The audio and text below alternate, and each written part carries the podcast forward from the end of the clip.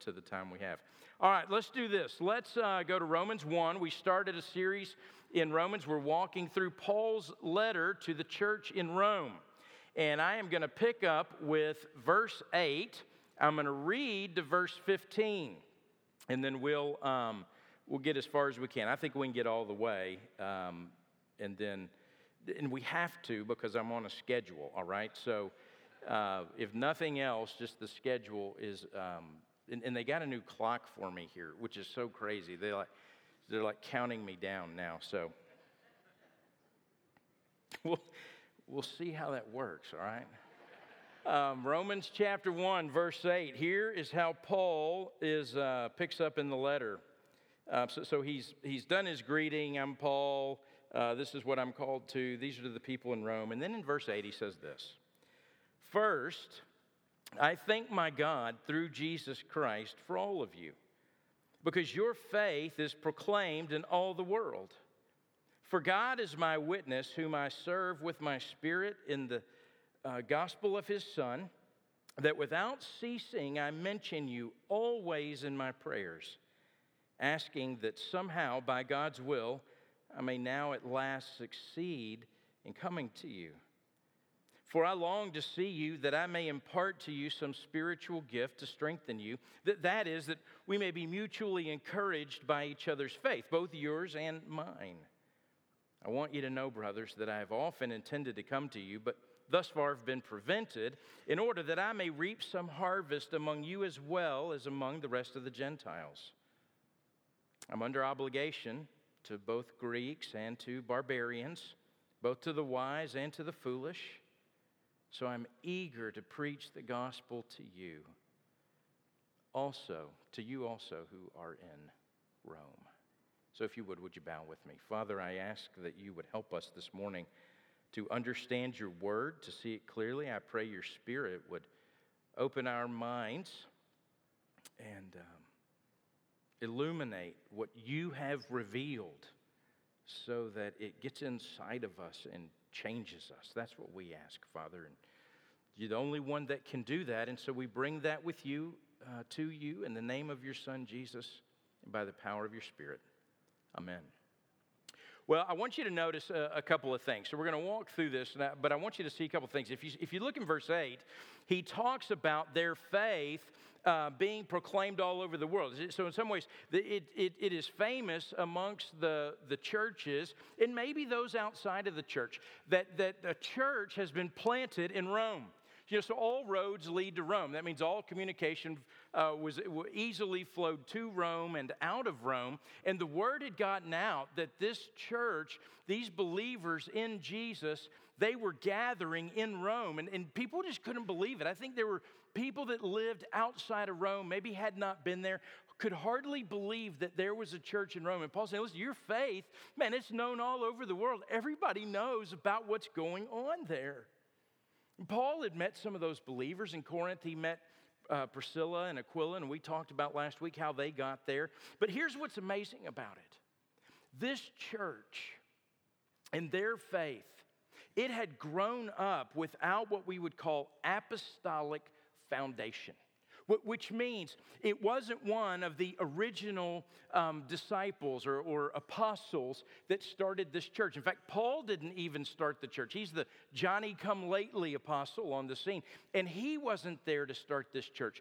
These believers, whether they had heard of the gospel, so some believers had heard the gospel, we looked at Acts chapter 2, and Peter preached that sermon, and they were saved and they go back to Rome, or some merchants that had come out of the Israel area and gone to Rome and evangelized, or a combination of both. But people had trusted Christ and they began to meet together, and it was the church. The initial believers, they heard God's word preached. In fact, Paul will talk about how that happens in Romans chapter 10 and, and that the gospel was that the Messiah had come, that Jesus is the Messiah. Now, the, initially, these would have been Jews. So to the Jew first, and then to the Greek, it would have been the Jews, and then they would have told the Gentile God-fears, and the Gentile God-fears would have told the Gentiles that weren't God-fears. And, and, the, and, the, the, the, the gospel was spreading around in Rome. So by faith, they believed. They believed it. They believed that Jesus had come. It had been proclaimed to them in their hearing, and they believed it. And then what happens? I'm imagining, I'm imagining I'm there and I'm, you know, and we go there and we're and we're seeing how it takes place. If we could, you know, on one of those time lapse, you know, camera deals, you know, where they show you, you know, here's how it starts and this is where it's finished and it goes through. And, and here's, I think, what you'd see. I, I, I think you'd see these people who they believed by faith Jesus was the Messiah. He was who he was proclaimed to be. And then there was this burning inside of them that their faith caused. And that burning inside of them, what it would have done, it would have driven them to God's word.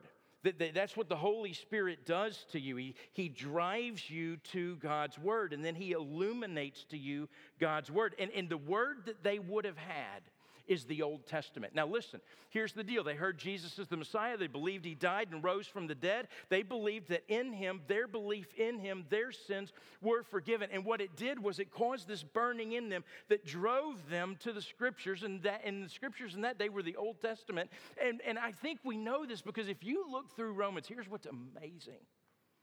Over 70 times, Paul is going to quote or paraphrase or allude to the Old Testament, actually, over 75 times. Here are the books that Paul covers from the Old Testament in his quotations in Romans. He quotes from Genesis and Exodus and Leviticus and Deuteronomy and Samuel and Kings and Psalms and Proverbs and Ecclesiastes and Job, and then from Isaiah and Jeremiah and Ezekiel and Hosea and Joel and Nahum and Habakkuk and Zechariah.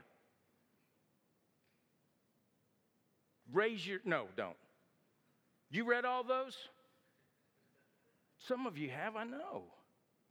But that that faith causing this burning that drives them to the scriptures. Okay, Jesus is the Messiah. Man, let's go see what God has to say because the Spirit draws us. The Spirit of God draws us to the Word of God, and they're going looking for Jesus, which is not out of the ordinary. I mean, in Luke chapter 24, after Jesus is resurrected, he meets two men on the road to Emmaus, and he, and he tells them, he says, Hey, listen, what, wasn't it necessary that the Christ should suffer these things and enter into his glory? It's because they're, they're confused. I mean, the resurrection's happened, everybody's gathering in Jerusalem, they're leaving Jerusalem, Jesus meets them, and he says, Hey, listen, why are you so surprised by this? And then it says this Luke writes, and beginning with Moses and all the prophets, he interpreted them in all the scriptures the things concerning them himself. He began to open the scriptures and would read some passages or talk about some passages and go, you know what? I was there all along. In fact, the way that they describe it in Luke's gospel is this they said to each other, this is after Jesus had left them, said, Did not our hearts burn within us while he talked to us on the road, while he opened to us the scriptures? And that's a great thing. Listen, the whole purpose of preaching, what we're doing here on a Sunday morning, this is. This is uh, like a catalyst for you, okay? This is not the sum total of your Christianity. If all you're doing, if you think, all right, I'm a Christian, so I'm going to go to church, I'm going to listen to sermons, that's what you have to do when you're a Christian. And, and, and, and, yet that's not it. Hopefully, what happens is, is you hear God's word taught, it gets opened, and, and the, your faith in you is kindled again. It, the, the, the, you know, begins to smolder. You, you begin to burn, and you, you, you are drawn to, by God's Spirit, to God's word. It, it's, like the, it's like the fuel for the fire of your faith. And the Holy Spirit does that in us. This is a catalyst for you. My, listen, you can come tell me at the end of a sermon, that was a great sermon. That's fine. It, that's great. I'll say thank you or I'll feel weird about it or whatever, but, but good. I, I like all that. I mean, that's, that's fine. Man, but the greatest thing that could happen is, you know, you send me an email a couple of days. Now, don't do this. I'm not saying, oh, this, you know, this is what I, I don't, but here's the goal. Is that, man, you went home today and you were like, Man, I, just, I, I, I want to read more of this. I want to get into more of this. And, and, and that's the Spirit in you, burning in you. You've got to have more fuel for that flame. And so you're just, you're drawn to God's word and you see that the Spirit of God illuminates, He, uh, he opens your eyes, brings understanding to you from the revealed word of God. God's word plus the Holy Spirit. This is, this is key in your life. Jesus promised in John 14 through 16, I'm going to send another, I'm going to send a helper. He's going to teach you. And the Spirit is faithful to do that.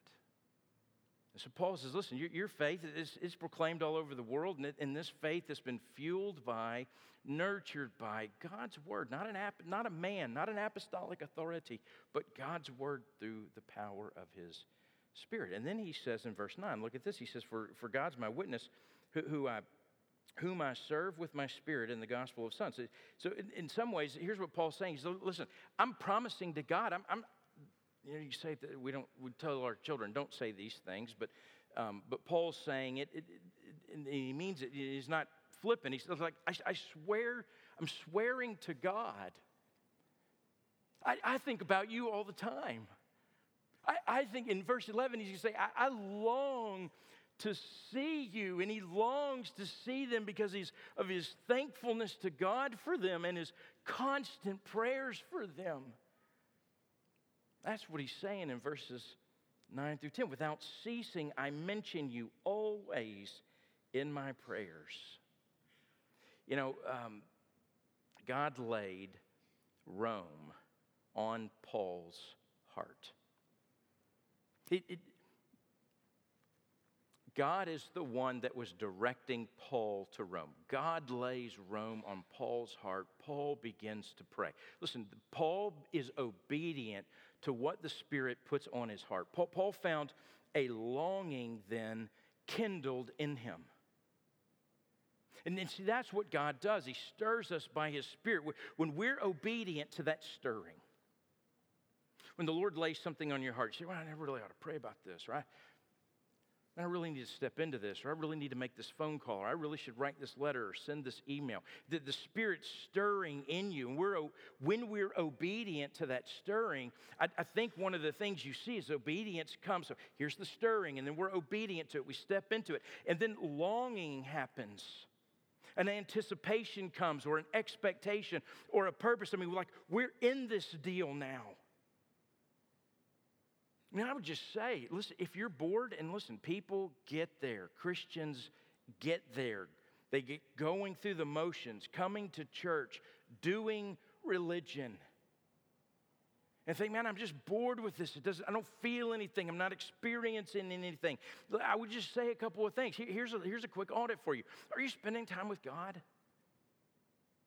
I mean, are you opening His Word? Are you quieting the noise? Are you turning down the volume of the world around you? If, if we don't, we, we, if all we hear is the noise of the world, we cannot hear Him. Listen, some maybe you're not stepping into obedience as the Spirit prompts you. You know, you have that stirring and you think, oh, well, maybe that'll just go away. I don't really want it. I don't really have time. that's messy. Or oh, I would say, listen, as the Spirit stirs you, step into that. And, and if you're not doing it, if you're not spending time alone with God, turning down the volume of the world, if you're not, if you are not taking those moments and stepping into the stirring that the Spirit's doing in your life, I'm telling you, you are not experiencing the joy of laboring with Christ in this life that He has joined you to.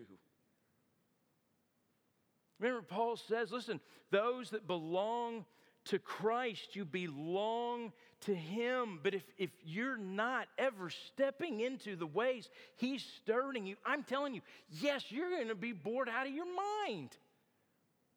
If you're a believer, you're ruined just enough that the world's not satisfying anymore, as if it ever was. And yet you've let the noise of the world drown out what the Spirit's nudging you, stirring you, calling you into. We, we did this deal Wednesday night here. It was, um, I talked about it the last couple of weeks. It was evangelism training. Mark Mittelberg came here, and it was in preparation for this deal called City Fest that's coming up in October. And so it, it's 350 churches have come together. We're bringing the Luis Palau group um, here, and there are uh, an expectation of 10 to 15 to maybe 20,000 people that will occupy space in the downtown square. They're going to shut everything down. Um, but there will be easy access to the foundry uh, during that, by the way.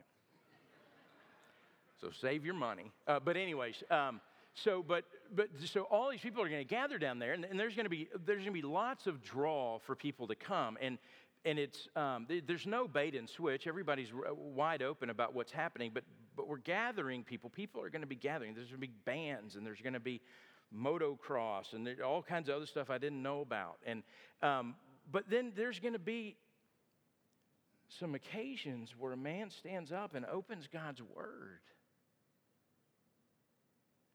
and proclaims the truth of who Jesus is.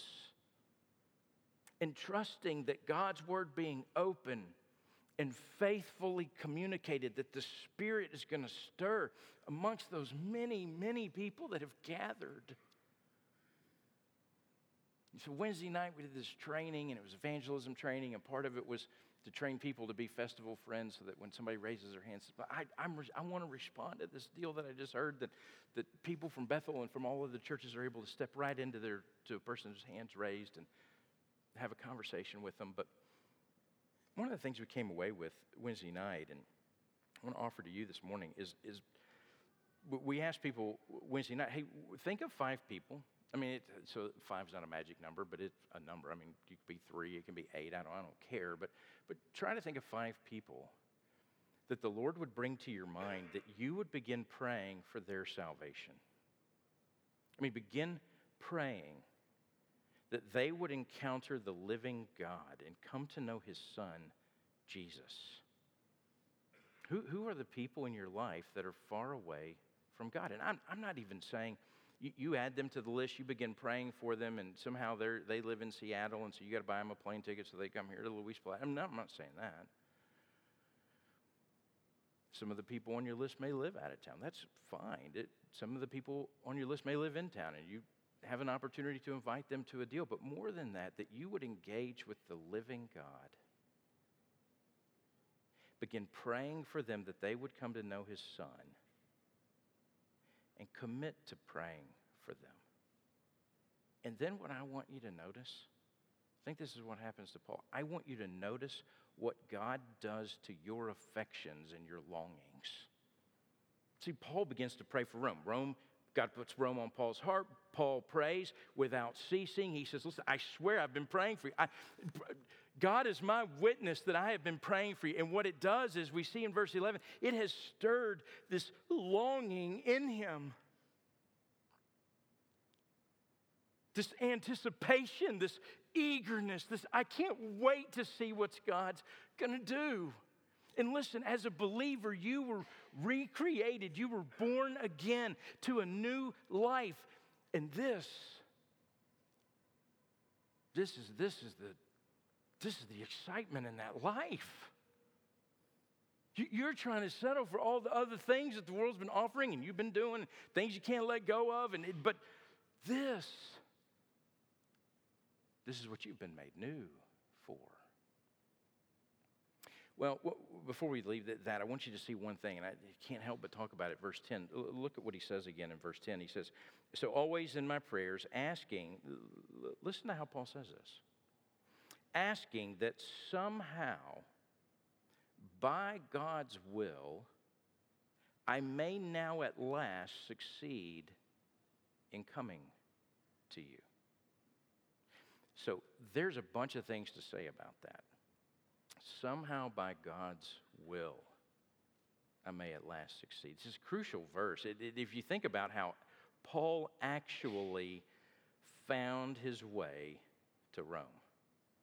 So Paul prays here for God's will, and then he, he, he, he plans to, to come and to minister to the Romans. And then on paper, Paul has a really great plan. He's going to go to Jerusalem, take them the money that he'd been collecting, settle a theological matter in, in the church leadership, get their blessing, head off to Rome, and then from there go to Spain. And it's a fantastic plan. And it was probably the focus of Paul's prayer. He's praying over the details and praying over the plan. And there's no reason to doubt that, that Paul felt God stirring and moving to, to Rome. And it's evident that he's a man of prayer and it's evident that he's a man given to the sensitivity of the Spirit of God. But that is not how it turned out.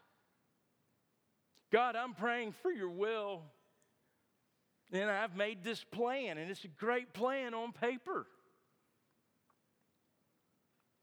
And guess what? God's will is going to be accomplished, but nothing on Paul's plan is going to be accomplished. Paul does finally make it to Rome, but it was not like he expected. Listen, when he, he went to Rome in chains, as a prisoner, he was beaten, he was almost killed, barely survived a terrible storm at sea, was shipwrecked, was stranded on a remote island, was bitten by a poisonous snake. All of this on his way to Rome. Hear the words again. Always in my prayers, asking that somehow, by God's will, I may now at last succeed in coming to you. Now, that doesn't sound much like success to me, right? But it does sound like God's will.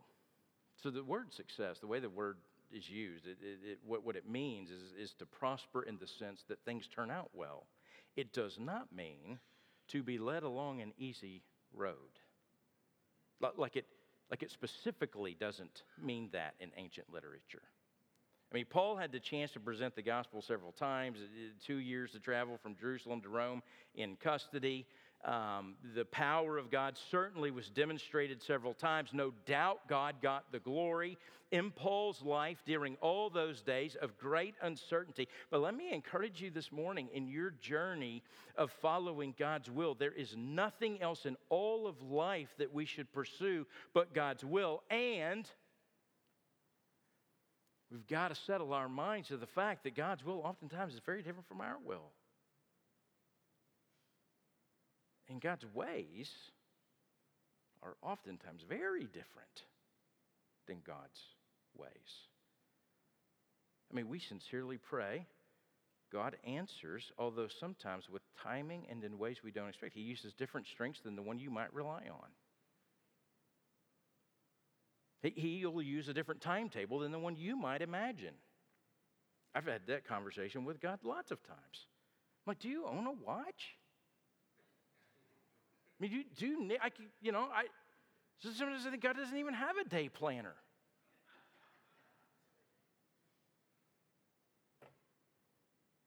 He'll use different training than the ways that we've prepared ourselves. He may use different opportunities, jobs, careers than the ones we might have anticipated. He may use someone else whom we influence to accomplish what we thought was going to be our job. And we have to rest in the fact that God's ways are not our ways. And also rest in the fact that God's ways are good and right and perfect. He's never out of control. He, his will is never crippled. His, he's always at work in the lives of those who love him. So I tell you this morning, if you find yourself on a journey that's very f- different than what you thought it was going to be, Rest in the reality of God's will. So continue to pray. Continue to seek Him. Continue to make your plans. Continue to seek counsel. But do not resist the sovereign God of the universe when He works in your life in ways that are uncomfortable. He'll lead you down paths you, you'd never choose to go. He'll allow circumstances in your life that you would never allow, never ask for. You may seem are unfair and unjust to you, and He'll do that to shape your character and to provide opportunities to be able to say to you, I love you. I will never leave you. I will never forsake you. We can rest in God's will. Well, so that gives us an insight into Paul. He, he, he says in verse 11 when he gets there, he says this So I long to see you, that I might impart some spiritual gift to strengthen you. That is, in verse 12, that we may be mutually encouraged by each other's faith, both yours and mine. Some commentators think that he writes verse 11, so I can't wait to get to you. I'm going to impart some spiritual gift to you to strengthen you. Oh, gosh, and that sounds weird. What I really mean is we're going to mutually encourage each other. And then Paul really does mean that.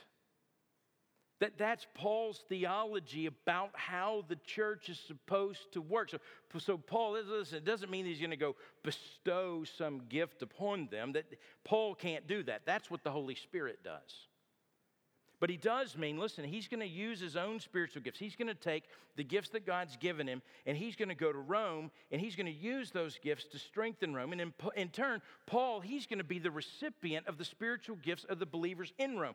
That's how it works. First Peter chapter 4 says, as each has received a gift, we've all received a gift, a spiritual gift. Use it to serve one another as God's or as good stewards of God's varied grace, this multicolored grace, a kaleidoscope of grace. Every believer's been given a gift. And it's a gift given to you, but not for you. It is for everyone else around you. So, a couple of things. No one has all the gifts, which means no one is meant to live apart from the body of Christ if they are a believer. No believer is self sufficient, self sustaining without the body of Christ. It also means no one has all the gifts, which means there's no one person in the body of Christ meant to meet all your needs or to be looked at as the sole source of spiritual growth and discipleship. That's why in our vision, you know, we say in our vision statement, every member of Bethel is a minister. We get that from Ephesians chapter 4. God's building us up. He provides some gifts for the equipping and the training of the ministry or of the, of the believers for the ministry, of the believers for the ministry, so that we grow into what it is that God's doing amongst us. See, I think sometimes people think, well, so I go to church and the pastor has all the gifts and he's going to be responsible for my spiritual growth and my maturity. And I would just say this if you're new to Bethel, um, so let me say it this way if I haven't disappointed you yet, I promise that's coming. There's going to be a day you wake up and go, man, I'm so disappointed in that rat. And then just go, oh, yeah, he told me I was going to be disappointed in him. I don't have all the gifts. I mean, I got like one maybe, all right? I mean, I trust that I do because the Spirit of God said I do. But I don't have all of them. There are lots of gifts in this body and in this church, and we need all of them. And just because Paul is an apostle, I love this, didn't mean that he didn't need the church, that he didn't need the gifts of other believers in the church for his own spiritual growth and his own maturity of faith. I mean, he absolutely did. Paul needed the other, other believers, he needed the church for his growth in his faith.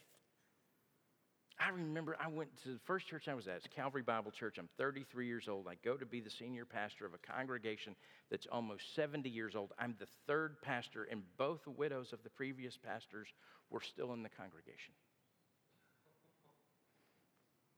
And we're the youngest couple by far. And we got two little kids, and our children's ministry was two kids. I mean, many, so they, most of them had been married longer than I'd been alive. Many of them had grandchildren my age or older. And I would stand up on Sunday mornings and I would preach to these very mature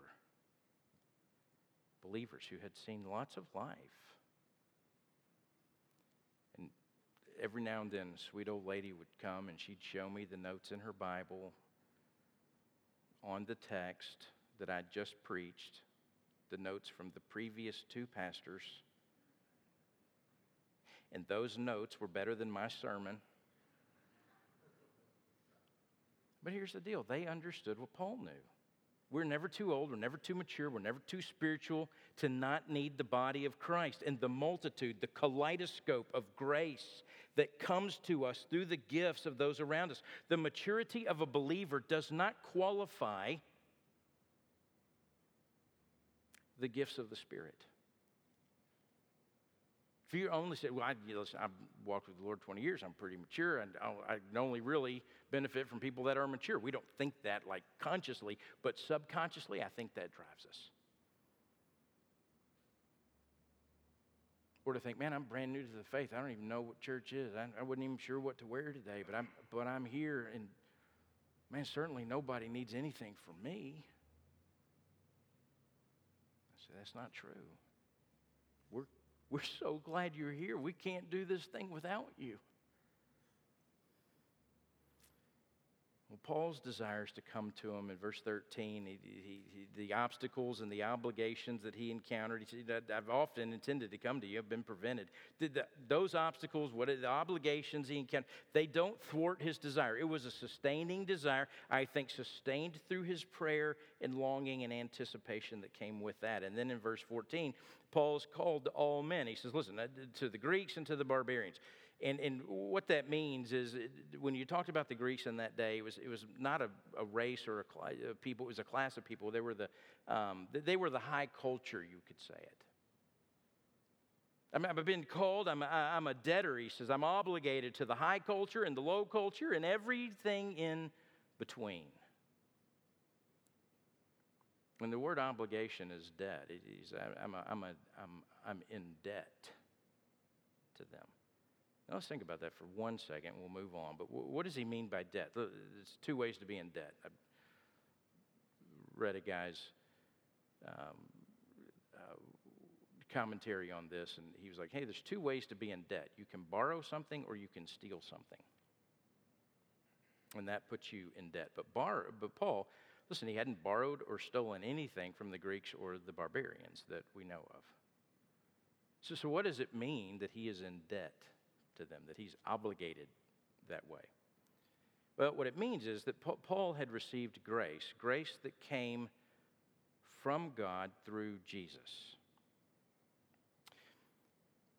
But to be really clear, grace is not a debt to be paid back. It can't be paid back, or it's not grace anymore. The Christian life cannot be built upon what one guy calls a debtor's ethic, which means that you live your life and you say things like this to yourself Well, Jesus has done all of this for me. The least I can do is volunteer in the nursery. I remember another Calvary Bible Church story. That was a really good story I told a minute ago. And all those people are wonderful saints except for one. And, um, but, but I remember, uh, I remember the first Sunday I didn't preach uh, w- wearing a tie. Um, by the way, I still have a bunch of ties. I have a whole bunch of ties left over, They're like old, 20 years old now. But, um, but I didn't wear a tie. And I remember, man, he, it was it so bothered him. And I, I probably didn't read the room right, and I should have done more of like announcing I'm not going to wear a tie in three weeks just to prepare everybody or whatever. But man, he met me at the door and he said, Listen, Jesus died on the cross for you. The least you could do is wear a tie.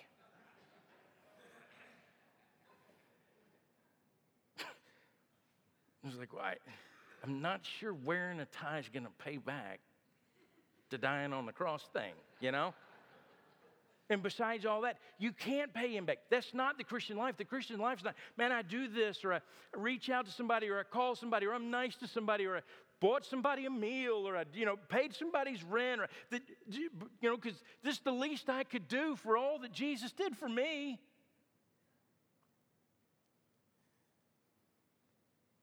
You can't pay him back. Don't dare try to. It is an insult to the God of the universe.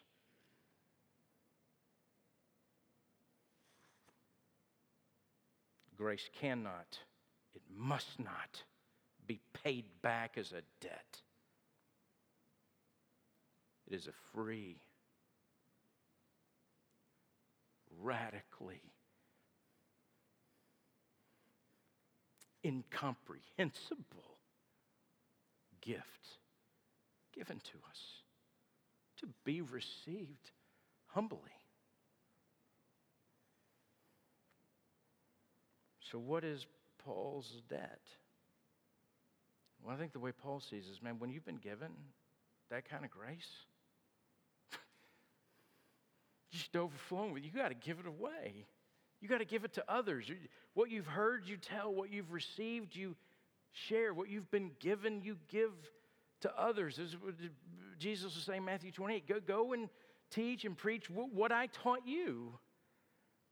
Second Corinthians chapter 1, comfort those with the comfort that you've been given. First John chapter 4, since you have been loved by God. You, you didn't love him first, he loved you first. And since he loved you, and you kind of expect the text to go, well, so you love him back. And it doesn't say that. I mean, you should love God back, but, but since God so loved you, you know what we ought to do? Love one another.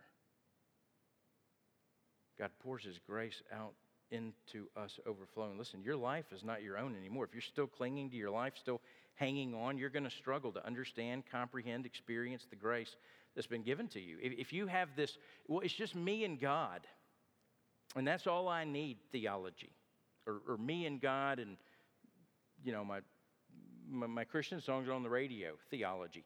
Listen, that's not, that's terrible theology. You, you will never, you, you listen, you are going to live your life disappointed, disoriented, discouraged as a believer.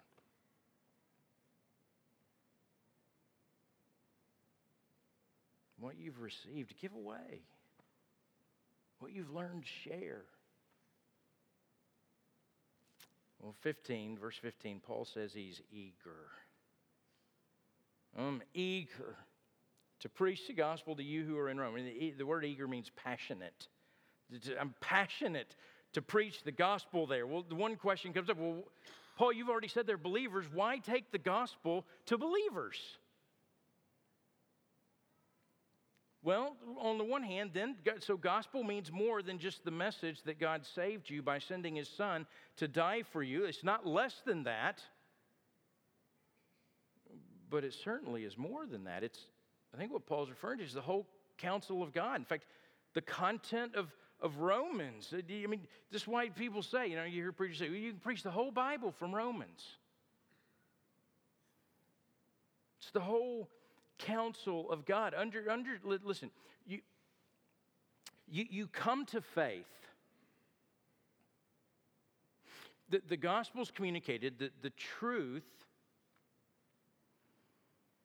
about who Jesus is and, and that he's God's son. And, and so the, the truth is presented about his life and his death and his resurrection and you hear that and you believe that. By faith, you say, okay, that's true. I'm going to hang on to that in my life. I'm, I'm going to count on that to be saved. And, and that's, the, that's the gospel preached that brings salvation and in, its understanding in a, in a moment in time or coming to an understanding of the event of Christ's life, his death and his resurrection. Jesus died for you. He died in your place because of your sins, and, and, and, your, and, and, and, and your sin is pl- placed on him. And, and that brings a man or a woman or a boy or a girl to a place of faith, to, to, to salvation. And, and then then you, then you embark. I mean, the next very breath, you begin embarking on a lifetime of understanding what that means. You, you have to come to believe the, the event. You have to come believe this is true. You have to come believe that's what saves you. That's the work of Christ. Now you embark on understanding and comprehending what that means in every aspect of your life. You come to understand who this God is who saved you you now begin to move from the facts of this event that you believe by faith to understanding a theology of who God is. Theology, the two words, theos and logos, means God and words. It's, it's words of God or the, in the words about God. It's theological understanding. And it's not for the sake of theology alone. Let me make that clear. It's not some theological system. No, the aim, the goal, is not to know theology, it is to know God. And Paul comes to share this gift. He's the greatest theological mind in the history of the church. What it means is it's more than just sitting and listening to a sermon. You, you, you work out theology. You come to understanding and comprehension and insight as you are in a Bible study with, with men or with women, or you're in a life group, or you know, two, three or four guys or gals are sitting around having coffee and, and having a conversation about who, who God is. And it's reading God's Word. I mean, it's, it's reading it. You know, searching the Scriptures, fueling that, that burning in, in your heart of who He is. You know, a couple of weeks, September 4th, we're starting Bethel Theological Studies for that very purpose. You, know, you need to read good books, pray with others, pray for others. It's so important. So I don't know if you've heard. I mean, so it's all over the news. Maybe you have. I, I don't have Facebook. I'm sure it's all over Facebook, but where we have these famous believers that are saying they don't believe anymore. Josh Harris put, put that out. You know, the guy kissed dating goodbye. He's now kissed Jesus goodbye. Uh, Marty Sampson, uh, who's a worship leader who wrote some song, but everybody knows it. Couple of things I'd say about it. One, it's terrible. Two, it can be really confusing. Three, it reminds us that celebrity Christians are regular people, and they're not people to put our hope in. There's a guy named John Cooper. He's the lead singer for the band Skillet. Maybe you read this this week. I'm sure it's been out there and it's scared. I didn't know who Skillet was. I looked it up. They're an American Christian rock band formed in Memphis, Tennessee in 1996. You know as much as I do now. But John Cooper's the lead singer. He writes a Facebook post um, that I, somebody sent me. It's titled, What in God's Name's Happening in Christianity? So I want to, as we conclude, I want to read you a couple of things that I think support what it is that we've said here about Paul's longing and desire to go to Rome. He says, My conclusion for the church, all of us who are Christians, we must stop making worship leaders and thought leaders or influencers or cool people or relevant people the most influential people in Christendom. And yes, that includes people like me, he says. I've been saying for 20 years and seemed probably quite judgmental to some of my peers that we are in a dangerous place when the church is looking to 20 year old worship leaders as our source of truth. We now have a church culture that learns who God is from singing modern praise songs rather than from the teachings of God's Word. I am not being rude to my worship leader friends, many who would agree with me, in saying that singers and musicians are good at communicating emotion and feeling. We create a moment and a vehicle for God to speak. However, singers are not always the best people to write solid biblical truth and doctrine. Sometimes we're too young or too ignorant of Scripture, or too unaware, or too unconcerned about the purity of Scripture and the holiness of the God who we're singing? Have you ever considered the disrespect of singing songs to God that are untrue of His character? He goes on, My second thought is this Why do people act like being real covers a multitude of sins? As if someone's courageous for simply sharing virally every thought or dark place. That's not courageous, it's cavalier. Have they considered the ramifications as if they're harbingers of truth? They're saying, I used to think one way and practice it and preach it, but now I've learned a whole new truth and we'll start practicing that and preaching it. So the influencers become the voice of whatever truth at whatever stage, at whatever evolution takes place in their thinking. Thirdly, there's a common thread running through these influencers and leaders that basically says no one else is talking about all the real stuff. And that's just flatly false. I just read today in a renowned worship leader statement how could God, the God of love, send people to hell? No one talks about it as if he's the very first person to ever ask this question. Brother, that's not unique. You're not unique. The church has wrestled with this for 1,500 years, literally. Everybody talks about it. Children talk about it in Sunday school. There's like a billion books written on the topic. And just because you don't get the answer you want doesn't mean we're unwilling to wrestle with it. We wrestle with Scripture until we're transformed by the renewing of our minds. He concludes Is it any wonder that some of our disavowed Christian leaders are letting go of the absolute truth of the Bible and subsequently their lives are falling apart further and further? They're sinking into a sea, all the while shouting, Now I've found the truth, follow me. Brothers and sisters in the faith all around the world, pastors, teachers, worship leaders, influencers, I implore you, please, please, in your search for relevancy for the gospel, let us not find creative ways to shape God's word into the image of our culture by stifling inconvenient truths, but rather let us hold on even tighter to the anchor of the living Word of God. For he changes not. The grass withers and the flowers fade away. But the Word of our God stands forever. If you would, would you bow with me and let's pray? Father, I pray this morning you would do what only you can do. And that is in the preaching of your word and by the power of your Holy Spirit would you grant faith? Would you ignite faith in those this morning that don't believe? That they would see your son Jesus clearly for who he is and, and receive the grace